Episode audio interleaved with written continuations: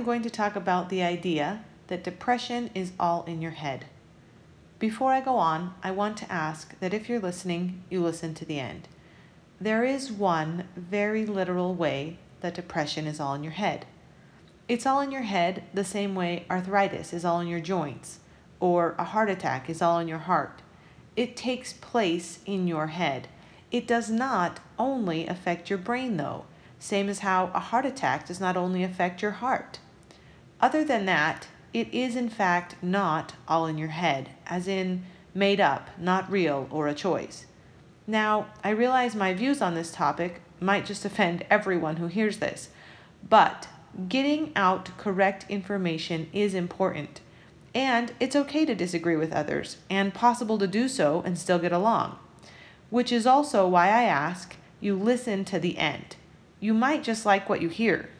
Let's first talk about the it's all in your head train of thought. Then we will discuss it being a choice or a person's ability to choose to be happy. I'd like to point out, to start, that never in the history of people having depression has anyone ever been helped by someone saying, It's all in your head. If you've said that in the past, though, don't fear, you can correct yourself in the future. If at the end of this you believe that depression is not an illness, but is made up or just in someone's head, that's okay. You are entitled to your opinion. But since it isn't helpful for someone struggling with depression to hear that, regardless of our personal opinions, let's follow the age old rule. If you don't have something nice to say, well, you know how it goes. Also, I always tell my kids think before you speak. Is it nice? Is it helpful? Is it true?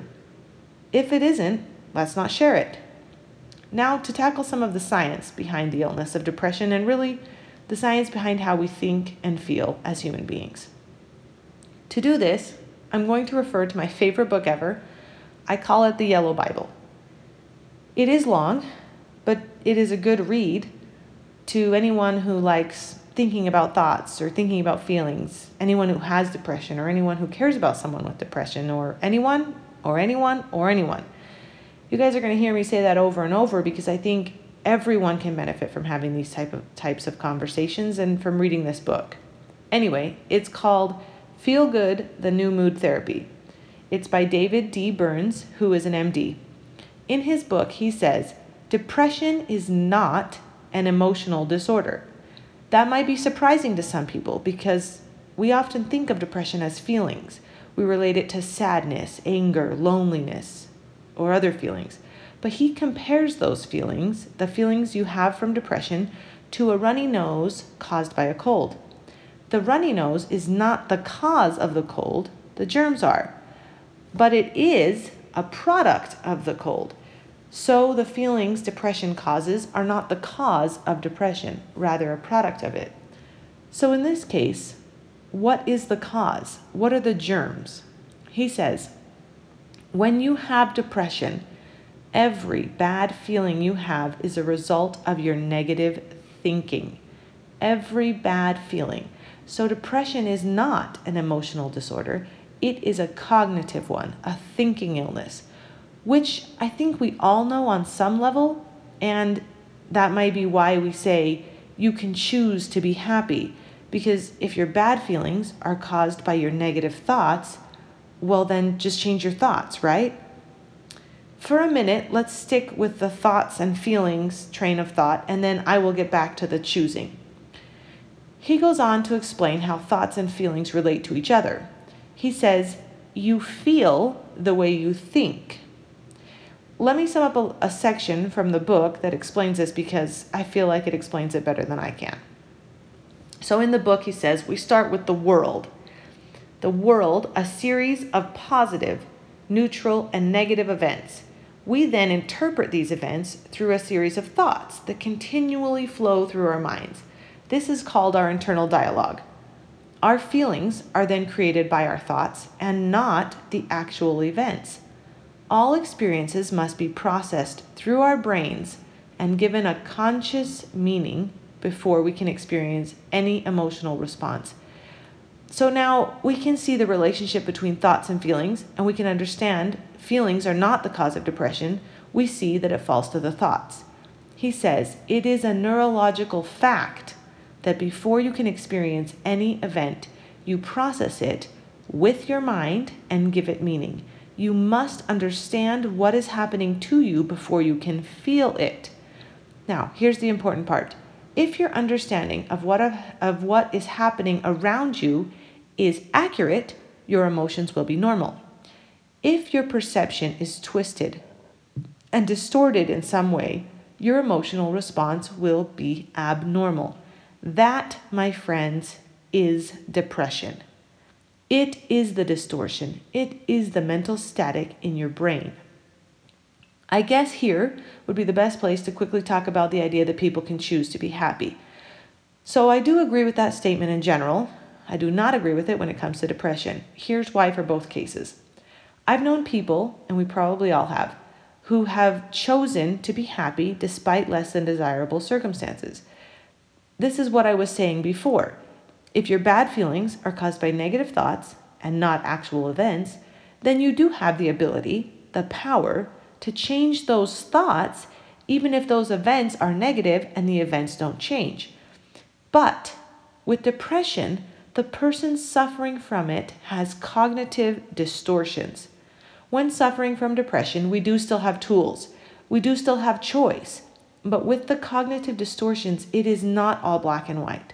Lots of times, it is hard to see the choice that is right in front of us. So, yes, a person can choose, but can you make a choice you can't see? It gets a little bit tricky in there. It's like if I had a brownie in one hand and a carrot in the other hand, and you wanted the brownie. So I put my hands behind my back and said, just pick the brownie. You can pick it, go ahead. Only even that is way more simplified, but you get the idea.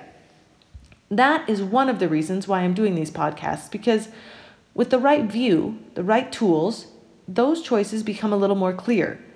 Look, there are always choices we can make. And with the right tools, we can shine light on the choices to make them more visible to those with depression and those without. Sometimes we can't make all of the choices, or we can't make them all the time, but we can do some things. Now, depending on where a person is in their depression, if they have the right tools, they can make choices that help lessen the effects of their depression. I had a doctor explain it to me like this She said, Depression is like diabetes. Some people can control their diabetes with diet and exercise, and others need that and insulin to control the symptoms. Depression's the same way. Some people can manage their depression with choices diet, exercise, connections, sleep, writing practices, practices talking through the emotions, etc. Others need that plus antidepressants. Now, when a person is successfully managing their diabetes, either with or without insulin, does that mean they no longer have diabetes? No. But they are decreasing the symptoms and effects, the effects on their body as well as their life. So it's the same with depression. A person managing their depression, either with or without medicine, still has depression. But they are able to decrease the symptoms and the effects. And believe me, depression has both mental and physical symptoms. I will dedicate another podcast to the tools that help manage depression, but there are lots, and they differ in how much they help from person to person and depending on how deep a person is in their depression.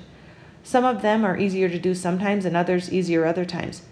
And I've had times when all I could do was wait it out, so to speak, to get to a place when I could practice one of those tools and see the choice enough to make a decision. And to be honest, these tools are not only for managing depression, but they are for all of us. They're tools that would help anyone design their life, design their mind the way they want it to be.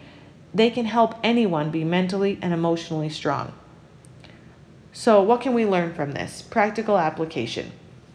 If you know someone with depression, it won't help to tell them it's all in their head or to just choose to be happy. Chances are it will hurt or anger them. Instead, try to connect with them via text, social media, or in person. Be patient with them as you do try to connect. Lots of times, my answer is going to be be patient. If you are close to them, ask if they would like to talk about how they're feeling, but be okay if they say no. Sometimes it helps to talk about it, and other times it makes it worse. They know which is which. And if you can think of nothing else, let them know you support them. You could simply say, I'm sorry you're struggling. Or you can ask if there's anything you could do to help. But only ask if you're sincere, though, because in my experience, one of the first things to go when my depression comes on is the ability to tell what someone means versus what they actually say. And if you're listening for yourself, whether you have depression or not, look for ways you can strengthen your mind and become more mentally and emotionally strong. Remember that our emotions come from our thoughts, and our thoughts come from how we view events in our lives. So if you're experiencing emotions you don't like, work backwards. Try to think about what thoughts caused those emotions. What events caused those thoughts? This is where we check ourselves. Are we perceiving the event accurately? This is a good reminder of how important our thoughts are. And in David said in his book that we have a series of thoughts that continually flow through our minds. He called this our internal dialogue. Sometimes those thoughts come with no effort on our part. If they go unchecked, unchallenged, unchanged, they will shape our emotions. So let's challenge our internal dialogues. What are they saying about ourselves, about those we love, about life, about challenges? Is there mental static happening in our brains, causing us to have those emotions we don't want, emotions that are abnormal or negative? I'll have to dedicate a podcast or two to the most common thinking errors we have because once you know them, it is so much easier to see them for what they are. For now, let's all work on checking the reality of our thoughts versus the event that caused them. Let me know in a comment or a message what else you guys would like to discuss next. Maybe the tools that we can use to be emotionally strong. Uh, maybe you want to discuss thinking errors or whatever else you'd like to talk about. And as always, thanks for listening.